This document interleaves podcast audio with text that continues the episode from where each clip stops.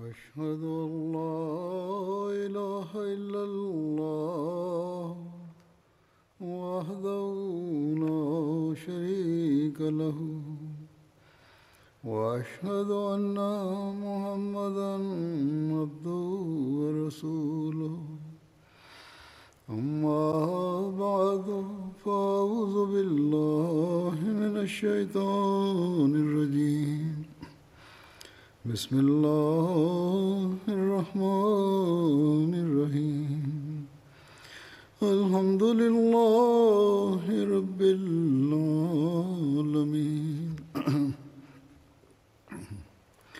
الرحمن الرحيم.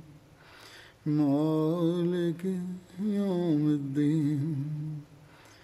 إياك نعبد وإياك نستعين. اهدنا الصراط المستقيم. صراط الذين أنعمت عليهم. غير المغضوب عليهم ولا الضالين. ഹസ്രത് ഉമർ റലാഹു അൻഹുവിന്റെ ഷഹാദത്ത് സംഭവമായിരുന്നു കഴിഞ്ഞ ഖുത്തുബയിൽ വിവരിച്ചിരുന്നത്. അതിനെക്കുറിച്ച് കൂടുതൽ വിശദാംശങ്ങൾ പറയാനുണ്ട്. സഹി ബുഖാരിയുടെ ഒരു നിവേദനം ഉദ്ധരിച്ചിരുന്നു. ഹജരത് ഉമർ റലാഹുനുവിന്മേൽ ആക്രമണം നടന്നപ്പോൾ അപ്പോൾ തന്നെ ഫജർ നമസ്കാരം പൂർത്തിയാക്കി എന്നാണ് അതിൽ നിന്നും മനസ്സിലാകുന്നത്. നമസ്കാരം കഴിയുന്നതുവരെ ഹജരത് ഉമർ റലാഹുനു പള്ളിയിൽ തന്നെ ആയിരുന്നു എന്നും വന്നിട്ടുണ്ട്. എന്നാൽ മറ്റു നിവേദനങ്ങൾ പ്രകാരം സംഭവം നടന്ന ഉടനെ തന്നെ ഹസത്ത് ഉമറിനെ സാബകൾ വീട്ടിലേക്ക് കൊണ്ടുപോകുകയും ശേഷം നമസ്കാരം നിർവഹിക്കപ്പെടുകയുമാണ് ഉണ്ടായത്. സഹി ബുഖാരിയുടെ വ്യാഖ്യാതാവായ അല്ലാമ ഇബിന് ഹജർ പ്രസ്തുത നിവേദനത്തിന് കീഴെ മറ്റൊരു നിവേദനം കൂടി ചേർത്തുകൊണ്ട് ഇപ്രകാരം എഴുതുന്നു. ഹജത് ഇബിന് അബ്ബാസ് പറയുന്നു ഹജത് ഉമറിന്റെ ദേഹത്ത് നിന്നും ഒരുപാട് ചോര ഒഴുകി പോകുകയും അദ്ദേഹം മോഹല്ലസപ്പെടുകയും ചെയ്തപ്പോൾ ഞാനും കുറച്ചു പേരും കൂടി അദ്ദേഹത്തെ എടുത്ത് വീട്ടിലേക്ക് എത്തിച്ചു. നേരം പരപര വെളുക്കുവോളം അദ്ദേഹം അബോധാവസ്ഥയിൽ തന്നെ തുടർന്നു. അദ്ദേഹത്തിന് ബോധം വീണ്ടും കിട്ടിയപ്പോഴേക്കും സുബി പ്രഭാതം പൊട്ടിവിടർന്നിരുന്നു. ശേഷം അദ്ദേഹം ഞങ്ങളെ നോക്കി ചോദിച്ചു എല്ലാവരും നമസ്കരിച്ചതാണോ? അപ്പോൾ ഞാൻ പറഞ്ഞു അതെ നമസ്കരിച്ചതാണ്. അപ്പോൾ അദ്ദേഹം പറഞ്ഞു നമസ്കാരം ഉപേക്ഷിക്കുന്ന ഒരു വ്യക്തിക്ക് ഇസ്ലാമിൽ യാതൊരു സ്ഥാനവുമില്ല. അതും പറഞ്ഞുകൊണ്ട് ഹസ്രത്ത് ഏഹ്, ഉമർ അള്ളാഹുൻഹു പുലു എടുക്കുകയും നമസ്കരിക്കുകയും ചെയ്തു. അതുകൂടാതെ തബക്കാത്തുൽ കുബരയിൽ ഇപ്രകാരം വന്നിരിക്കുന്നു. ഹജ്രത് ഉമറിനെ ഞങ്ങൾ എടുത്ത് വീട്ടിലേക്ക് കൊണ്ടുപോയി. ശേഷം ഹജ്രത് അബ്ദുറഹ്മാൻ ബിൻ ഓഫ് ഫജ്ര നമസ്കരിപ്പിച്ചു. ഇങ്ങനെ വന്നിരിക്കുന്നു. ഹജ്രത് അബ്ദുറഹ്മാൻ ഖുറാനിലെ ഏറ്റവും ചെറിയ രണ്ട് സൂറത്തുകളാണ് നമസ്കാരത്തിൽ ഓതിയിരുന്നത്. സൂറത്തിൽ അസറും ഇന്ന തേനാക്കൽ കൗസറും. മറ്റൊരിടത്ത് വന്നിരിക്കുന്നത് സൂറത്തിൽ അസറും കുല്യായുഹൽ കാഫിറൂനുമാണ് ഓതിയത് എന്നാണ്. ഹസരത് ഉമർ അള്ളാഹുവിന്റെ ഘാതകനെ കുറിച്ച് തബക്കാത്തുൽ കുബരിയിൽ ഇപ്രകാരം വന്നിട്ടുണ്ട്. ഹജരത് ഉമർ റലാഹുവിന് മേൽ ആക്രമണം നടന്നപ്പോൾ അദ്ദേഹം ഹജരത് അബ്ദുല്ലാ ബിൻ അബ്ബാസിനോട് പറഞ്ഞു എന്നെ ആരാണ് വധിക്കാൻ ശ്രമിച്ചതെന്ന് പോയി അന്വേഷിച്ചു വരിക. ഹജരത് അബ്ദുല്ലാ ബിൻ അബ്ബാസ് പറയുന്നു ഞാൻ വീട്ടിൽ നിന്നും ഇറങ്ങാനായി വീട്ടിന്റെ വാതിൽ തുറന്നപ്പോൾ ഹജരത് ഉമർ അള്ളഹാനുവിന് എന്താണ് സംഭവിച്ചത് എന്ന് ശരിക്കും അറിയാത്ത കുറച്ചു പേർ അവിടെ തടിച്ചു കൂടിയതായി ഞാൻ കണ്ടു. ഞാൻ അവരോട് ചോദിച്ചു ഹജരത് അമീറുൽ മോമിനെ ആരാണ് കഠാര കൊണ്ട് കുത്തി പരിക്കേൽപ്പിച്ചത്? അവർ പറഞ്ഞു അള്ളാഹുവിന്റെ ശത്രു അബു ലുലു ആണ് അത് ചെയ്തത്. അയാൾ മുഹീറ ബിൻ ഷാബയുടെ സേവകനാണ് അടിമയാണ്. അയാൾ മറ്റുള്ളവരെയും പരിക്കേൽപ്പിച്ചിട്ടുണ്ട്. എന്നാൽ അയാൾ പിടിക്കപ്പെട്ടപ്പോൾ സ്വയം കഠാര കുത്തിയിറക്കി ആത്മഹത്യ ചെയ്തു കളയുകയും ചെയ്തു. ഹസ്രത് ഉമർ അല്ലാഹുനുവിന്റെ ഷഹാദത്ത് ഏതെങ്കിലും ഗൂഢതന്ത്രത്തിന്റെ ഫലമായാണോ അല്ലെങ്കിൽ ഒരു ഘാതകന്റെ വ്യക്തിവിദ്വേഷത്തിന്റെ ഫലമായാണോ എന്നതിനെ കുറിച്ച് പിൽക്കാലത്തെ ചരിത്രകാരന്മാർ ഇങ്ങനെ എഴുതിയിരിക്കുന്നുണ്ട്. ഹജത് ഉമർ റലാനുവിന്റെ ഷഹാദത്ത് വെറും വ്യക്തിവിദ്വേഷത്തിന്റെ പരിണിതിയായിരുന്നില്ല മറിച്ച് അതൊരു ആസൂത്രിത നീക്കമായിരുന്നു. എന്തായാലും അവരുടെ അഭിപ്രായം എന്താണെന്ന് നമുക്ക് നോക്കാം. ഇവിടെ വിവരിക്കുന്നതാണ്. ഹസ്രത് ഉമർ റഹ്ലാനുവിനെ പോലൊരു ധൈര്യവാനായ ഖലീഫയെ ഏതു പ്രകാരമാണോ ഷഹീദാക്കിയത്? ആ കാര്യം നാം നോക്കുമ്പോൾ അത് നാം പഠിക്കുമ്പോൾ ചരിത്രകാരന്മാരും ജീവചരിത്രകാരന്മാരും ഷഹാദത്ത് സംഭവത്തെക്കുറിച്ച് വിശദമായി പ്രതിപാദിച്ച ശേഷം കാര്യകാരണങ്ങളെക്കുറിച്ച് മൗനം പാലിക്കുന്നതായി നമുക്ക് കാണാൻ സാധിക്കും. അബു ലുലു ഫിറോസ് താൽക്കാലിക ആവേശത്തിന്റെ പുറത്തും കോപത്താലും അദ്ദേഹത്തെ വധിച്ചു കളഞ്ഞതായാണ് അതിൽ നിന്നും പ്രതീതി ഉളവാകുന്നത്. എന്നാൽ ചില ചരിത്രകാരന്മാരും ജീവചരിത്രകാരന്മാരും ഈ അടുത്ത് ഉള്ള ചരിത്ര ഗ്രന്ഥങ്ങളിൽ ഈ വിഷയത്തെക്കുറിച്ച് വിശദമായ ചർച്ചകൾ നടത്തിക്കൊണ്ട് ഇങ്ങനെ പ്രതിപാദി പ്രതിപാദിച്ചതായി കാണാം. ഇത് ഒരു വ്യക്തിയുടെ കോപം കാരണത്താലുള്ള ഒരു പ്രതികാര നടപടി ആയി കണക്കാക്കാനാകില്ല. മറിച്ച് അതൊരു ആസൂത്രിത കൊലപാതകം തന്നെയായിരുന്നു. കൃത്യമായ നിലയിൽ മുമ്പേ പദ്ധതി ആവിഷ്കരിച്ച് അതിന്റെ അടിസ്ഥാനത്തിലാണ് ഹജ്രത് ഉമർ റലാഹു അൻഹുവിനെ അവർ വധിച്ചത്. മുസ്ലിം ആയിക്കൊണ്ട് മദീനയിൽ താമസം തുടങ്ങിയിരുന്ന സുപ്രസിദ്ധ പേർഷ്യൻ സൈന്യാധിപൻ ഹർമസാനും അതിൽ ഭാഗവാക്കായിരുന്നു. ഇക്കാലത്തെ ചരിത്രകാരന്മാരും ജീവചരിത്രകാരന്മാരും പൂർവ ചരിത്രകാരന്മാർ എന്തുകൊണ്ട് ഈ സുപ്രധാന കൊലപാതകത്തെ കുറിച്ച് വിശദമായി ചർച്ച ചെയ്തില്ലെന്നും അതുപോലെ അതിനെ എന്തുകൊണ്ട് ഒരു ആസൂത്രിത നീക്കമായി കണക്കാക്കിയില്ല എന്നും പരാമർശിച്ചുകൊണ്ട് അവർക്ക് മേൽ ആക്ഷേപം ഉന്നയിക്കുന്നുണ്ട്. ഒരു സുപ്രധാന ചരിത്ര ഗ്രന്ഥമായ അൽ ബദായ വന്നഹായിൽ ഹജ്രത് ഉമർ അള്ളാഹുനിന്റെ വധത്തിൽ ഹർമസാനും ജുഫേനക്കും പങ്കുള്ളതായി സംശയിക്കപ്പെടുന്നു എന്ന പരാമർശം മാത്രമേ ഉള്ളൂ. ഈ ഒരു സംശയത്തെ ആസ്പദമാക്കി ഹജ്രത് ഉമർ റലാഹു അനുഹിന്റെ ജീവചരിത്രകാരന്മാർ വളരെ വിശദമായ ചർച്ചകൾ നടത്തി അതൊരു ആസൂത്രിത നീക്കമാണെന്ന് സ്ഥാപിച്ചിട്ടുണ്ട്. അങ്ങനെയുള്ള ചരിത്രകാരന്മാരിൽ ഒരാളാണ് മുഹമ്മദ് റസാ സാഹിബ്. അദ്ദേഹം തന്റെ ഗ്രന്ഥമായ സീറത്ത് ഉമർ ഫാറൂഖിൽ എഴുതുന്നു. ഹജ്രത് ഉമർ മുതിർന്ന ഒരു യുദ്ധ തടവുകാരനെയും പ്രായപൂർത്തിയായ ഒരു യുദ്ധ തടവുകാരനെയും മദീനയിലേക്ക് വരാൻ അനുവദിക്കുമായിരുന്നില്ല. അങ്ങനെ കൂഫ ഗവർണറായ ഹജ്രത് മുഗീറ ഷാബ മുഹറബിൻ ഷാബ അദ്ദേഹത്തിന്റെ പേരിൽ ഒരു കത്തെഴുതുകയും തന്റെ പക്കൽ ഒരു അടിമയുണ്ട്.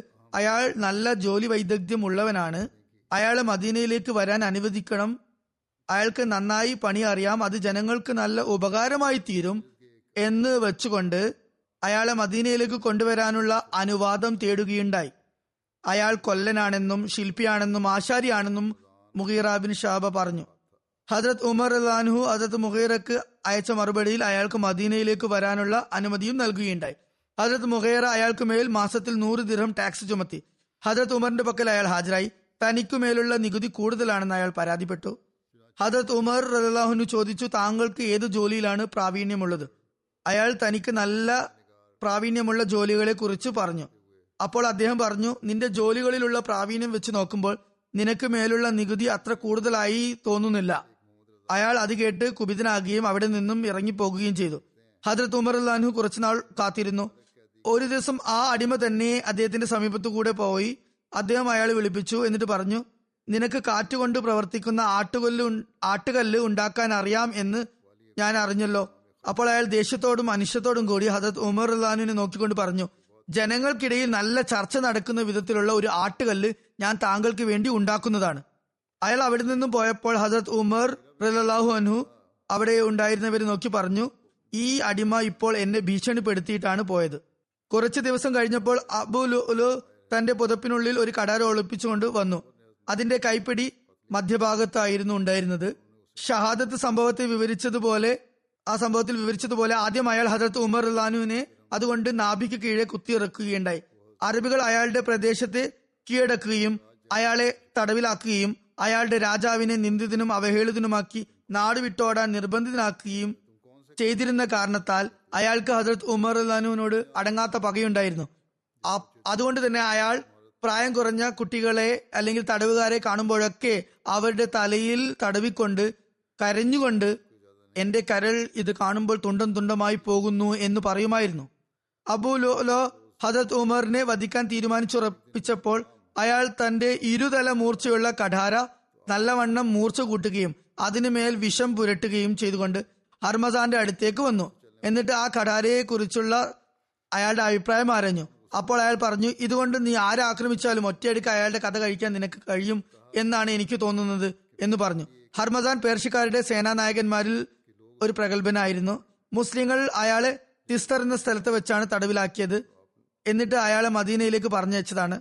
ഹജ്രത് ഉമർ അള്ളാനുവിനെ കണ്ടപ്പോൾ അയാൾ ചോദിച്ചു ഇദ്ദേഹത്തിന്റെ അംഗരക്ഷകരും പരിവാരങ്ങളും എവിടെയാണുള്ളത്?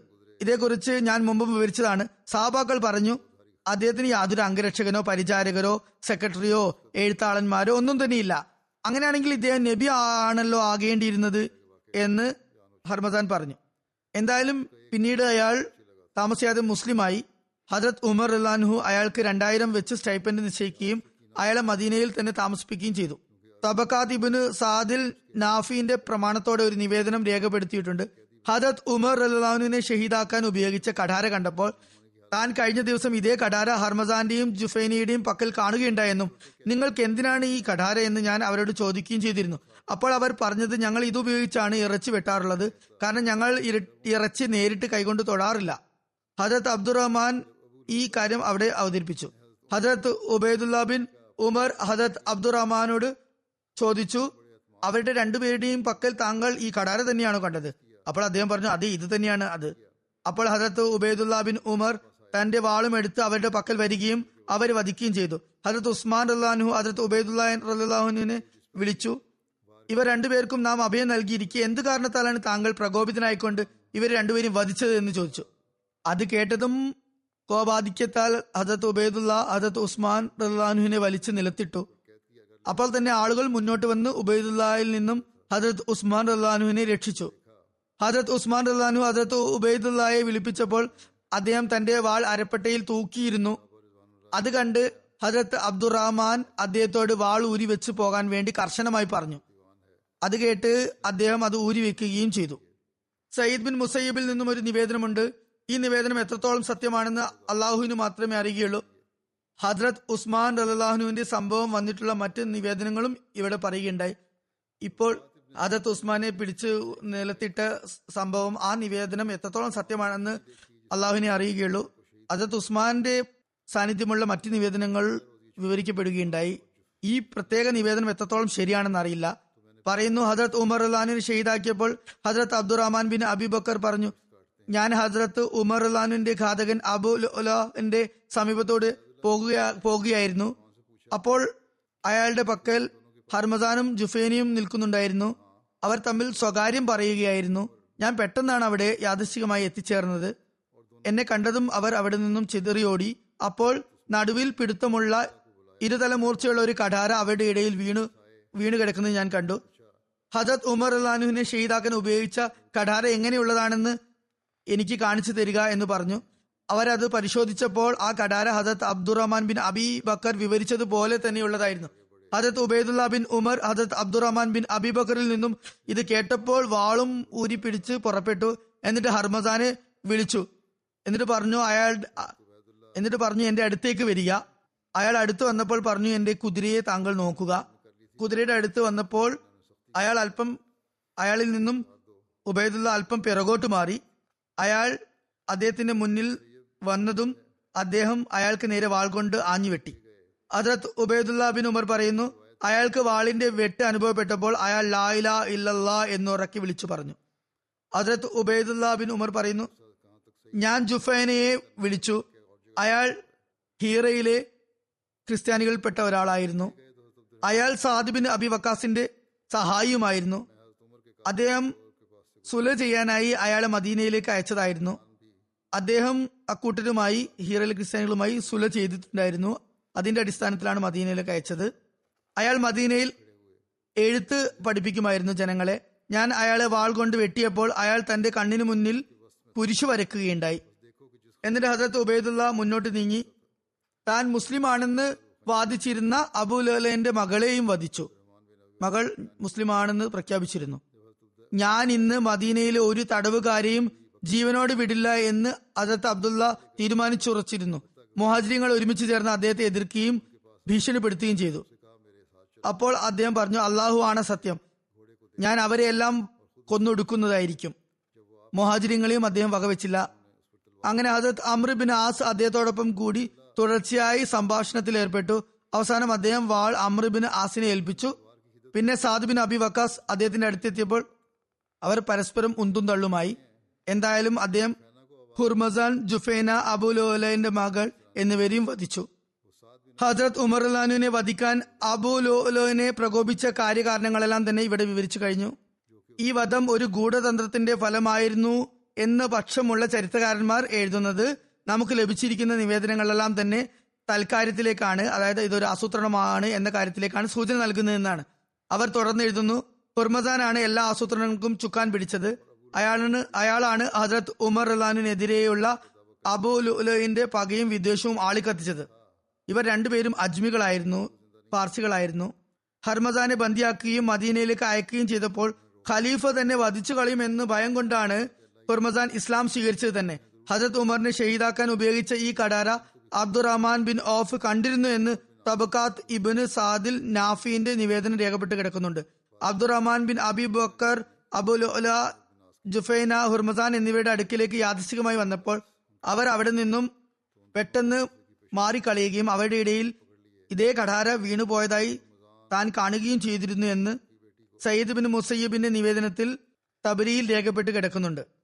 ഹസ്രത്ത് ഉബൈദുല്ല ബിൻ ഉമർ അക്കാര്യം ഹസ്രത്ത് അബ്ദുറഹ്മാൻ ബിൻ അബിബക്കറിൽ നിന്നും കേട്ടപ്പോൾ പെട്ടെന്ന് തന്നെ അങ്ങോട്ട് പോയി അവരെ അദ്ദേഹം വധിച്ചു കളഞ്ഞു. എന്നാൽ അതുകൊണ്ടും മതിയാകാതെ അദ്ദേഹം പ്രതികാര വാഞ്ചയ്ക്ക് അടിപ്പെട്ട് അബുലോലന്റെ മകളെയും വധിച്ചു. ഹദ്രത് ഉമർ അലാനെ ഷഹീദാക്കിയ അതേ കടാരയെ കുറിച്ച് തന്നെയായിരുന്നു അബ്ദുറഹ്മാൻ ബിൻ അബിബക്കർ പറഞ്ഞത്. രണ്ടും ഒരേ കടാരയാണെന്ന് തെളിഞ്ഞു. ഹദ്രത്ത് ഉബൈദുല്ല ബിൻ ഉമർ ഹുർമസാനെയും ജുഫേനെയും വധിക്കുന്ന കാര്യത്തിൽ ധൃതിപ്പെട്ടിരുന്നില്ലെങ്കിൽ അക്കാര്യത്തിൽ അവരുടെ പങ്കാളിത്തം എത്രത്തോളം ഉണ്ട് എന്നതിനെ കുറിച്ച് സ്ഥിരീകരിക്കാനായി അവരെ വിളിച്ചു വരുത്തി അന്വേഷിക്കാനും അങ്ങനെ ഈ ഗൂഢപദ്ധതിയെ കുറിച്ചുള്ള കാര്യങ്ങൾ എല്ലാം തന്നെ പുറത്തു കൊണ്ടുവരാനും സാധിക്കുമായിരുന്നു. ഇക്കാര്യങ്ങളൊക്കെ മുന്നിൽ വെച്ചാൽ ഇതൊരു ആസൂത്രിത നീക്കമായിരുന്നു എന്ന കാര്യം പകൽ വെളിച്ചം പോലെ വ്യക്തമാണ്. അതുപോലെ ഈ പദ്ധതി നടപ്പിൽ വരുത്തിയതും ഹജ്രത് ഉമർ അള്ളാന്റെ ഘാതകനായ അബൂലോല തന്നെയാണെന്ന് മനസ്സിലാകുന്നുണ്ട്. ഇതൊക്കെ ഒരു ആസൂത്രിത കൊലപാതകമാണെന്ന് പക്ഷമുള്ളവർ പറയുന്ന കാര്യങ്ങളാണ്. മറ്റൊരു ജീവചരിത്രകാരനായ ഡോക്ടർ മുഹമ്മദ് ഹുസൈൻ ഹേക്കൽ തന്റെ ഗ്രന്ഥത്തിൽ ഇപ്രകാരം എഴുതുന്നു സംഭവിച്ചത് ഇതാണ്. മുസ്ലിങ്ങൾക്ക് പേർഷ്യക്കാരുടെയും ക്രിസ്ത്യാനികളുടെയും മേൽ ആധിപത്യം ലഭിക്കുകയും ആ രാജ്യങ്ങളിൽ മുസ്ലിങ്ങൾക്ക് ഭരണാധികാരവും നിയന്ത്രണാധികാരവും ലഭിക്കുകയും തുടർന്ന് പേർഷ്യൻ രാജാവിനെ കനത്ത പരാജയം ഏൽപ്പിച്ച് നാടുവിട്ടോടാൻ മുസ്ലിങ്ങൾ നിർബന്ധിതരാക്കുകയും ചെയ്തതു മുതൽ പേർഷ്യയിലെ ജൂത ക്രിസ്ത്യാനികളുടെ മനസ്സിൽ അറബികൾക്കെതിരെ പ്രത്യേകിച്ച് ഹസരത് ഉമർ അള്ളഹാനെതിരെ പകയും വിദ്വേഷവും നിറയുകയും അവരത് മറച്ചു വെക്കുകയും ചെയ്തിരുന്നു. ആ സമയത്ത് ജനങ്ങൾക്കിടയിൽ ഷാദത്തിന് ശേഷം അവരുടെ ഈ പകയും വിദ്വേഷത്തെയും കുറിച്ചുള്ള ചർച്ചയും നടന്നിരുന്നതായി കാണാം. ഹജരത് ഉമർ അള്ളഹാനിനെ വധിച്ച വ്യക്തി അബുലോലോ എന്ന പേർഷ്യക്കാരനാണെന്ന് അറിഞ്ഞ ശേഷം അവർക്ക് ഹജരത് ഉമർ അള്ളഹാനു പറഞ്ഞ ഒരു കാര്യവും ഓർമ്മ വരികയുണ്ടായി. ഹജരത് ഉമർ അള്ളഹാനു പറയുകയുണ്ടായി. ഞാൻ നിങ്ങൾക്ക് മതവും വിശ്വാസവും ഇല്ലാത്ത മുസ്ലിം അല്ലാത്ത ആരെയും ഇങ്ങോട്ട് വലിച്ചഴിച്ച് കൊണ്ടുവരരുതെന്ന് വിലക്കിയിട്ടുണ്ടായിരുന്നു. എന്നാൽ നിങ്ങൾ ഞാൻ പറഞ്ഞത് കേട്ടില്ല. മദീനയിൽ വിശ്വാസികളല്ലാത്ത അജ്മികളുടെ എണ്ണം വളരെ കുറവായിരുന്നെങ്കിൽ കൂടി പകയും വിദ്വേഷവും കൊണ്ട് നടക്കുന്ന അത്തരം വികാരങ്ങൾ എപ്പോഴും ജ്വലിപ്പിച്ചു കൊണ്ടിരിക്കുന്ന ഒരു സംഘം അവരുടെ ഇടയിൽ എപ്പോഴും സജീവമായിരുന്നു. ആർക്കറിയാം ചിലപ്പോൾ അത് അക്കൂട്ടരുടെ പദ്ധതി ആയേക്കാം. അവരുടെ എല്ലാവരുടെയും പദ്ധതി അയക്കാം അബുലോലയന്റെ പ്രവൃത്തി അതേ പദ്ധതിയുടെ ഫലമായിരിക്കാം. ഇസ്ലാമിന്റെ ശത്രുക്കൾ തങ്ങളുടെ പകയും ശത്രുതയുടെയും ദാഹം ശമിപ്പിക്കാനായി വിരിച്ച ഒരു വലയായിരിക്കാം അത്. അങ്ങനെ ചെയ്ത് അറബികളുടെ ഐക്യവും അഖണ്ഡതയും തകർത്ത് തരിപ്പണമാക്കി മുസ്ലിങ്ങളുടെ ശക്തി ക്ഷയിപ്പിക്കാം എന്ന് അവർ കരുതിയതാകാം. ഹസരത് ഉമർ അല്ലാനുവിന്റെ മക്കൾക്കായിരുന്നു എന്താണ് യാഥാർത്ഥ്യം എന്ന് മനസ്സിലാക്കുന്ന കാര്യത്തിൽ കൂടുതൽ വ്യഗ്രത ഉണ്ടായിരുന്നത്. അവരായിരുന്നു കൂടുതൽ അസ്വസ്ഥർ. ആ രഹസ്യത്തിൽ നിന്നും മറനീക്കി അതിന്റെ അടിത്തട്ടിലേക്ക് എത്താൻ അബുലോലോ ഫിറോസ് ആത്മഹത്യ ചെയ്തില്ലായിരുന്നെങ്കിൽ അവർക്ക് സാധിച്ചേനെ. എന്നാൽ എന്തു ചെയ്യാൻ? അപ്പോഴേക്കും അയാൾ ആത്മഹത്യ ചെയ്തുകൊണ്ട് ആ രഹസ്യത്തെ തന്നോടൊപ്പം കവറടക്കുകയുണ്ടായി അങ്ങനെ ആ രഹസ്യത്തെക്കുറിച്ച് അറിയാനുള്ള ഒരു വഴിയും അവർക്ക് മുന്നിൽ അവശേഷിച്ചില്ല. ഈ കൊലപാതകം ഒരു ഗൂഢാലോചനയുടെ ഫലമായിരുന്നെന്ന് സമ സമർത്ഥിക്കുന്ന ചരിത്രകാരന്മാരാണ് ഇപ്രകാരം രേഖപ്പെടുത്തിയിട്ടുള്ളത്. എന്നാൽ വിധി നിർണയങ്ങളുടെ അതായത് കസയുടെയും കദറിന്റെയും ദൈവിക വിധി നിർണയങ്ങളുടെ പ്രവർത്തകരായ മലക്കുകൾ ആഗ്രഹിച്ചിരുന്നത് ഈ രഹസ്യത്തെക്കുറിച്ച് അറേബ്യയിലെ ഒരു പ്രമുഖൻ അറിയുകയും ആ ഗൂഢാലോചനയെക്കുറിച്ചുള്ള തെളിവ് അദ്ദേഹത്തിലൂടെ പൊതുജന സമക്ഷം വരികയും ചെയ്യണമെന്നാണ്. അത് അങ്ങനെ തന്നെ നടന്നു. ഹജരത്ത് അബ്ദുറഹ്മാൻ ബിൻ ഓഫ് ഹജരത്ത് ഉമർ റഹ്ലാനിന് ഷെയ്ദാക്കിയ കഠാര കണ്ടപ്പോൾ അക്കാര്യം അവിടെ പറഞ്ഞു. പറഞ്ഞു ഈ കഠാര ഞാൻ ഇന്നലെ ഹുർമസാന്റെയും ജുഫേനയുടെയും അടുത്ത് കണ്ടതാണ്. ഞാൻ അവരോട് ഇക്കാര്യം ചോദിച്ചു. നിങ്ങൾക്ക് ഇതെന്തിനാണ് എന്തു എന്താണ് ഇതുകൊണ്ട് നിങ്ങൾ ചെയ്യുക?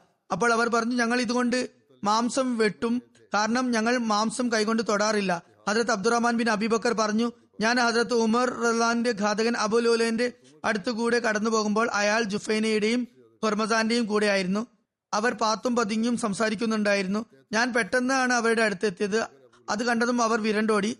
അപ്പോൾ അവരുടെ ഇടയിൽ ഒരു കഠാര നിലത്ത് വീണു. അത് ഇരുതല മൂർച്ചയുള്ളതായിരുന്നു. അതിന്റെ കൈപ്പിടി മധ്യത്തിലായിരുന്നു എന്നിട്ട് ചോദിച്ചു ഹജത് ഉമർ റലാഹുനുവിനെ ഷഹീദാക്കിയ കടാര് എങ്ങനെയാണെന്ന് എനിക്ക് കാണിച്ചു തരിക. അത് കൊണ്ടുവരപ്പെട്ടു. ഹജരത് അബ്ദുറഹ്മാൻ ബിൻ അബിബക്കർ പറഞ്ഞ അതേ കടാർ കടാര തന്നെയായിരുന്നു അതെന്ന് ജനങ്ങൾക്ക് ബോധ്യമായി. ചരിത്രകാരന്മാർ പറയുന്നു ഇനി ഇക്കാര്യത്തിൽ യാതൊരു സംശയവും ബാക്കിയില്ല. കാരണം ഈ രണ്ടുപേരും സത്യസന്ധരായ സാക്ഷികളാണ്. മാത്രമല്ല മുസ്ലിങ്ങൾക്കിടയിൽ ഏറ്റവും കൂടുതൽ വിശ്വാസ യോഗ്യരുമാണ് അത്തരം ആളുകളാണ് ഹജരത് ഉമർ അള്ളഹാനെ ഷെയ്ദാക്കിയ അതേ കടാരിയാണ് ഹുർമസാന്റെയും ജുഫേനയുടെയും അടുത്തുണ്ടായിരുന്നത് എന്ന് മൊഴി നൽകുന്നത്. അതിലൊരു സാക്ഷി പറയുന്നത് ഘാതകൻ അബുലുനെ സംഭവം നടക്കുന്നതിന്റെ തലേന്ന് ആ രണ്ടു പേരോടും ഒത്ത് ഗൂഢാലോചന നടത്തുന്നതായി കണ്ടെന്നാണ്. രണ്ട് സാക്ഷികളുടെയും ഒരേപോലുള്ള മൊഴിയുടെ അടിസ്ഥാനത്തിൽ ഹജറത് ഉമർ റല്ലാനുവിന് മേൽ ആക്രമണം നടന്നത് ഏത് പ്രഭാതത്തിലാണോ അതിന്റെ തൊട്ട് തലേന്ന് രാത്രിയാണ് ഇവർ ഗൂഢ- ഗൂഢാലോചന നടത്തിയത് എന്നും അവരുടെ മൊഴിയിൽ നിന്ന് വ്യക്തമാകുന്നുണ്ട്. എന്നിട്ടും അമീറുൽ മോമിനീൻ ആ ഗൂഢാലോചനയുടെ ഇരയായ കാര്യം അതുപോലെ അതിന്റെ മുഖ്യ സൂത്രധാരകന്മാർ ഈ മൂന്ന് പേരാണ് എന്ന കാര്യത്തിൽ ആർക്കെങ്കിലും സംശയത്തിന് വകയുണ്ടോ? നിസ്സംശയം ഇവ തെളിയിക്കപ്പെട്ടു. എന്നാൽ മറ്റു പേർഷ്യക്കാരും അതുപോലെ മുസ്ലിങ്ങളുടെ ആധിപത്യമുണ്ടായ ഇതര പ്രദേശക്കാരും അതിൽ പങ്കെടുത്തിരുന്നു എന്നുമാവാം. ഈ കാര്യവും സംശയാതീതമാണ്.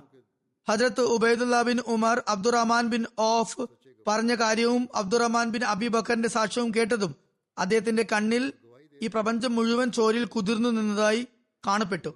മദീനയിലുള്ള എല്ലാ പരദേശികളും ഈ ഗൂഢാലോചനയിൽ ഭാഗവാക്കാണെന്നും അവരുടെ എല്ലാം കൈകളിൽ നിന്നും ആ അപരാധത്തിന്റെ രക്തം ചിന്തുന്നുണ്ടെന്നും അദ്ദേഹം മനസ്സിലുറപ്പിച്ചു അദ്ദേഹം ഉടനടി വാളെടുത്ത് പുറപ്പെടുകയും ഏറ്റവും ആദ്യം ഹുർമസാന്റെയും ജുഫേനയുടെയും കഥ കഴിക്കുകയും ചെയ്തു. നിവേദനത്തിൽ വന്നിട്ടുള്ളത് ഇങ്ങനെയാണ്. അദ്ദേഹം ഹുർമസാനെ ഉറക്കെ വിളിച്ചു. എന്നിട്ട് അയാൾ പുറത്തേക്ക് വന്നപ്പോൾ പറഞ്ഞു എന്റെ അടുത്തേക്ക് വരിക. എന്റെ കുതിരയെ ഒന്ന് നോക്കുക. അത് പറഞ്ഞ് അദ്ദേഹം സ്വയം പിറകിലേക്ക് നീങ്ങി. ഹുർമദാൻ മുന്നിലായപ്പോൾ അദ്ദേഹം വാളുകൊണ്ട് ആഞ്ഞു വെട്ടി. വാൾ ഏറ്റത് അറിഞ്ഞതും ആ പേർഷ്യക്കാരൻ ലാ ഇലാഹ ഇല്ലല്ലാ എന്ന് ചൊല്ലി മരിച്ചു വീണു. നിവേദനത്തിൽ വന്നിരിക്കുന്നത് അതത്ത് ഉബൈദുല്ല ബിൻ ഉമർ പറഞ്ഞു. ഉമറിന്റെ മകനാണ് അദ്ദേഹം. പിന്നെ ഞാൻ ജുഫേനെ വിളിപ്പിച്ചു. അയാൾ ഹീരക്കാരനായ ക്രിസ്ത്യാനിയായിരുന്നു. സാദ് ബിൻ അബി വക്കാസുമായി മൂലകുടി ബന്ധമുള്ള സഹോദരനുമായിരുന്നു. ആ ബന്ധം കാരണം സാദ് അയാളെ മദീനയിലേക്ക് കൊണ്ടുവന്നതായിരുന്നു. അവിടെ ജനങ്ങളെ എഴുത്തും വായനയും അഭ്യസിപ്പിക്കുകയായിരുന്നു അയാളുടെ തൊഴിൽ. ഞാൻ അയാളുടെ നേരെ വാൾ വീശിയപ്പോൾ അയാൾ തന്റെ രണ്ട് കണ്ണുകൾക്കും മുന്നിൽ കുരിശു വരക്കുകയുണ്ടായി ഹജരത് അബ്ദുള്ളയുടെ വേറെ സഹോദരനും ഉബൈദുള്ള കൂടാതെ മറ്റു സഹോദരനും തന്റെ പിതാവിന്റെ ഷാദത്തിൽ വളരെയധികം കുപിതനായിരുന്നു. എന്നാൽ ഏറ്റവും കൂടുതൽ ഇക്കാര്യത്തിൽ കോപം പൂണ്ടത് ഉമ്മുൽ മോമിനീൻ ഹജരത്ത് ഹഫ്സ റല്ലാൻഹ ആയിരുന്നു. എന്തായാലും അദ്ദേഹം ചെയ്ത ഈ പ്രവൃത്തി നിയമം അനുവദിക്കാത്തതായിരുന്നു. സ്വയം പ്രതികാരം വീട്ടാനായി ഇറങ്ങി പുറപ്പെടാനോ അല്ലെങ്കിൽ തന്റെ തന്നെ അവകാശം നേടിയെടുക്കാനോ സ്വയം തന്നെ പ്രവർത്തിക്കാൻ ആർക്കും തന്നെ അധികാരമില്ല. ഇത്തരം കാര്യങ്ങളുടെ തീരുമാനം എടുക്കുന്നത് ഇസ്ലാമിൽ റസൂൽ കരീം സലാഹു അലൈഹി സ്വലം ആയിരുന്നു. തിരുനബി സല്ലാ അലൈഹി സ്വലമയെ തുടർന്ന് അത് ഖുലഫായ റാഷിദീങ്ങളുടെ ഉത്തരവാദിത്തമായിരുന്നു. അവർ ജനങ്ങൾക്കിടയിൽ നീതിയോടെ വിധി കൽപ്പിക്കുകയും കുറ്റവാളികൾക്കെതിരെ കിസാസ് തത്തുല്യമായ പ്രതിക്രിയ നടപടി കൈക്കൊള്ളുകയും ചെയ്യുകയായിരുന്നു പതിവ്.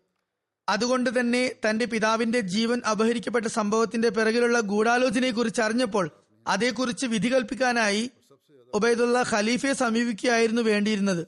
അങ്ങനെ യാതൊരു കാര്യവും അദ്ദേഹം ചെയ്തില്ല. അതൊരു ഗൂഢാലോചനയാണെന്ന് തെളിഞ്ഞാൽ അദ്ദേഹം പ്രതിക്രിയാ നടപടിക്ക് അതായത് ഹസത്ത് ഉസ്മാൻ കൽപ്പിക്കുകയും ചെയ്യുമായിരുന്നു. അങ്ങനെ തെളിഞ്ഞില്ലെങ്കിൽ തന്നെ ഖലീഫയുടെ മനസ്സിൽ അക്കാര്യം സംശയാസ്പദമായി തോന്നുകയാണെങ്കിൽ അതിന്റെ അടിസ്ഥാനത്തിൽ ശിക്ഷയിൽ ഇളവ് വരുത്തുകയോ അതുമല്ലെങ്കിൽ അബു അബുലോലയിനെ മാത്രം അപരാധിയായി വിധിക്കുകയോ ചെയ്യുമായിരുന്നു. എന്തായാലും നിയമപരമായി സാധുതയില്ലാത്ത കാര്യമാണ് ഉബൈദുള്ള ചെയ്തത്.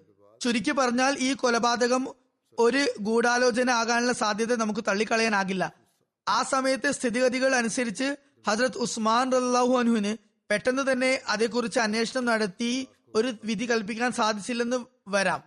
അല്ലെങ്കിൽ അതുപോലെ ആദ്യകാല ചരിത്രകാരന്മാർ അതേക്കുറിച്ചുള്ള കാര്യങ്ങളിൽ കൂടുതൽ വിശദാംശങ്ങൾ നൽകാതെ മൗനം പാലിച്ചതുമാകാം.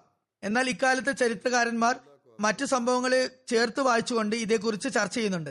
അവരുടെ തെളിവുകളും വാദങ്ങളും കുറച്ച് പ്രബലമായും തോന്നുന്നുണ്ട്. കാരണം ഈ ഗൂഢാലോചന സംഘം അവിടം കൊണ്ട് നിർത്താതെ ഹജ്രത് ഉസ്മാൻ റലാഹു അനുഹുവിനെയും ഒരു ഗൂഢാലോചനയുടെ ഇരയാക്കി മാറ്റുകയുണ്ടായി. അതുപോലെ ഇസ്ലാമിന്റെ മുന്നേറ്റവും പുരോഗതിയും തടയുവാനും തങ്ങളുടെ പ്രതികാരാഗ്നി തണുപ്പിക്കാനും ബാഹ്യമായ ചില കാര്യഹേതുക്കൾ മുഖേന അവർ ഒരു ഗൂഢതന്ത്രം മെനഞ്ഞ് ഹജ്രത് ഉമർ റഹ്ലാനിനെ ഷഹീദാക്കിയതുമാകാം. വല്ലാഹു ആലം. അള്ളാഹു ആണ് നന്നായി അറിയുന്നവൻ. സഹി മുസ്ലിമിൽ ഇപ്രകാരം വന്നിരിക്കുന്നു. ഹജ്രത് ഇബിന് ഉമർ നിവേദനം ചെയ്യുന്നു എന്റെ പിതാവിന് നേരെ വധശ്രമം നടന്നപ്പോൾ ഞാൻ അവിടെ ഉണ്ടായിരുന്നു. ജനങ്ങൾ അദ്ദേഹത്തിന്റെ ഗുണഗണങ്ങൾ വാഴ്ത്തുകയുണ്ടായി. അപ്പോൾ എന്നിട്ട് പറഞ്ഞു ജസാഖ് അള്ളാഹ് ഖേറ. അള്ളാഹു താങ്കൾക്ക് ഉത്തമ പ്രതിഫലം നൽകട്ടെ. അപ്പോൾ അദ്ദേഹം പറഞ്ഞു എനിക്ക് ഒരേ സമയം പ്രത്യാശയുമുണ്ട് അള്ളാഹുവിന്റെ റഹ്മത്തിൽ. അതുപോലെ എനിക്ക് ഭയവുമുണ്ട്. ജനങ്ങൾ പറഞ്ഞു താങ്കൾ ഒരു ഖലീഫയെ നിശ്ചയിച്ചാലും. അദ്ദേഹം പറഞ്ഞു ഞാൻ നിങ്ങളുടെ ഭാരം ജീവിതത്തിൽ വഹിച്ചതുപോലെ മരണാനന്തരവും വഹിക്കണം എന്നാണ് നിങ്ങൾ പറയുന്നത്. എന്നിട്ട് പറഞ്ഞു എനിക്ക് സന്തുലിതമായ ഭാഗം പ്രതിഫലമായി ലഭിക്കണം എന്നാണ് ഞാൻ ആഗ്രഹിക്കുന്നത്. അത് ഇക്കാര്യത്തിൽ എനിക്ക് ശിക്ഷയോ വിചാരണയോ അതുപോലെ എനിക്ക് പ്രതിഫലമോ രണ്ടും ഇല്ലാതെ തുല്യമായ അവസ്ഥയിൽ നിൽക്കണമെന്നാണ് ഞാൻ ആഗ്രഹിക്കുന്നത്. ഇനി ഞാൻ നിങ്ങൾക്ക് വേണ്ടി ഒരു പ്രതിനിധിയെ ഖലീഫയെ നിശ്ചയിച്ചു എന്നാൽ എന്നെക്കാൾ ശ്രേഷ്ഠനായ വ്യക്തി അതായത് ഹജരത് അബൂബക്കർ റഹ്ലാൻഹു ഖലീഫയെ തെരഞ്ഞെടുത്തു തെരഞ്ഞെടുത്തതാണല്ലോ. അതുകൊണ്ട് തന്നെ അങ്ങനെ ചെയ്താൽ അതുകൊണ്ട് ബുദ്ധിമുട്ടൊന്നുമില്ല. ഇനി ഞാൻ നിങ്ങൾക്ക് ഒരു ഖലീഫയെ നിശ്ചയിക്കാതെ ഈ ലോകത്തോട് വിട പറയുകയാണെങ്കിൽ എന്നെക്കാൾ ശ്രേഷ്ഠനായ റസൂലുല്ലാ സല്ലാഹു അലൈഹി വസ്ലം ഒരു ഖലീഫയും നിശ്ചയിക്കാതെ നിങ്ങൾ വിട്ടുപോയതാണല്ലോ അങ്ങനെ ഈ രണ്ട് ഉദാഹരണങ്ങളും ഒരേ സമയം അദ്ദേഹം നൽകി. ഹജത് അബ്ദുള്ള പറയുന്നു റസൂലുല്ലാ സല്ലാ വസ്ലമെ കുറിച്ച് അദ്ദേഹം പറഞ്ഞതും എനിക്ക് മനസ്സിലായി അദ്ദേഹം ഇനി ഒരു ഖലീഫെ നിശ്ചയിക്കാൻ പോകുന്നില്ലെന്ന്. സഹി മുസ്ലിമിൽ മറ്റൊരു നിവേദനമുണ്ട്. ഇബിൻ ഉബറിൽ നിന്നും നിവേദനം അദ്ദേഹം പറയുന്നു ഞാൻ ഹസരത് ഹഫ്സയുടെ റളിയല്ലാഹു അൻഹ അടുത്തു അവർ എന്നോട് പറഞ്ഞു താങ്കളുടെ പിതാവ് ഒരു ഖലീഫയെ നിശ്ചയിക്കാൻ പോകുന്നില്ല എന്ന് താങ്കൾക്ക് അറിയില്ലേ അപ്പോൾ അദ്ദേഹം പറയുന്നു ഞാൻ പറഞ്ഞു ഇല്ല അദ്ദേഹം അങ്ങനെ ചെയ്യില്ല. അപ്പോൾ ഹസരത്ത് ഹഫ്സ പറഞ്ഞു അല്ല അങ്ങനെ തന്നെയാണ് അദ്ദേഹം ചെയ്യുക. അദ്ദേഹം പറയുന്നു ഞാൻ ഹസരത്ത് ഉമറിനോട് രണ്ടാമത് സംസാരിക്കുന്നതാണ്. അക്കാര്യത്തിൽ ഞാൻ ആണയിട്ടതാണ്. പറയുന്നു പ്രഭാതം വരെ മൗനം പാലിച്ചു ഒന്നും പറഞ്ഞില്ല. അദ്ദേഹം പറയുന്നു എന്റെ ശബ്ദം കാരണം ഞാൻ ഒരു മല ചുമക്കുന്നത് പോലെ എനിക്ക് അനുഭവപ്പെട്ടു. ഞാൻ അവിടെ നിന്നും മടങ്ങി അദ്ദേഹത്തിന്റെ അടുത്തേക്ക് പോയി. അദ്ദേഹം എന്നോട് ജനങ്ങളുടെ അവസ്ഥ അന്വേഷിച്ചു. അതായത് ഹദത്ത് ഉമർ അള്ളഹാനും ജനങ്ങളെ കുറിച്ച് തിരക്കി. ഞാൻ അദ്ദേഹത്തോട് പറഞ്ഞു അവർ പറയുന്നു അവർ പറയുന്ന ഒരു കാര്യം ഞാൻ ഇപ്രകാരം കേട്ടു. അക്കാര്യം താങ്കളെ ബോധിപ്പിക്കുമെന്ന് ഞാൻ ശപഥം ചെയ്തിട്ടുമുണ്ട്. ജനങ്ങൾ കരുതുന്നത് താങ്കൾ ഒരു ഖലീഫയെ നിശ്ചയിക്കില്ലെന്നാണ്. കാര്യം ഇതാണ് ആരെങ്കിലും താങ്കളുടെ ഒട്ടകത്തെ മേയ്ക്കുകയോ അല്ലെങ്കിൽ ആടുകളെ മേയ്ക്കുകയോ ചെയ്യുകയാണെങ്കിൽ അയാൾ താങ്കളുടെ അടുത്ത് വരുന്ന സമയത്ത് അവിടെ ഒരു മേൽനോട്ടക്കാരനും ഇല്ലാതെ അയാൾ ഉപേക്ഷിച്ചാണ് വരുന്നതെങ്കിൽ താങ്കൾക്ക് അയാൾ താങ്കളുടെ ആടുമാടുകളെ നാശത്തിലേക്ക് തള്ളിവിട്ടതായി കാണാൻ സാധിക്കും. അതുകൊണ്ട് ജനങ്ങൾക്കൊരു മേൽനോട്ടക്കാരൻ ഉണ്ടാകേണ്ടത് അനിവാര്യമാണ്. പറയുന്നു ഹജരത് ഉമർ അല്ലാൻഹു എന്റെ വാക്കുകളോട് യോജിപ്പ് പ്രകടിപ്പിച്ചു.